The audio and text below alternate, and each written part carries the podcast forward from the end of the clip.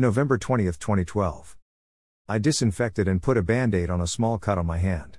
Later, at night, I went to a convenience store to pick up a large container of Mountain Dew. I felt like crying because I missed my brother who died.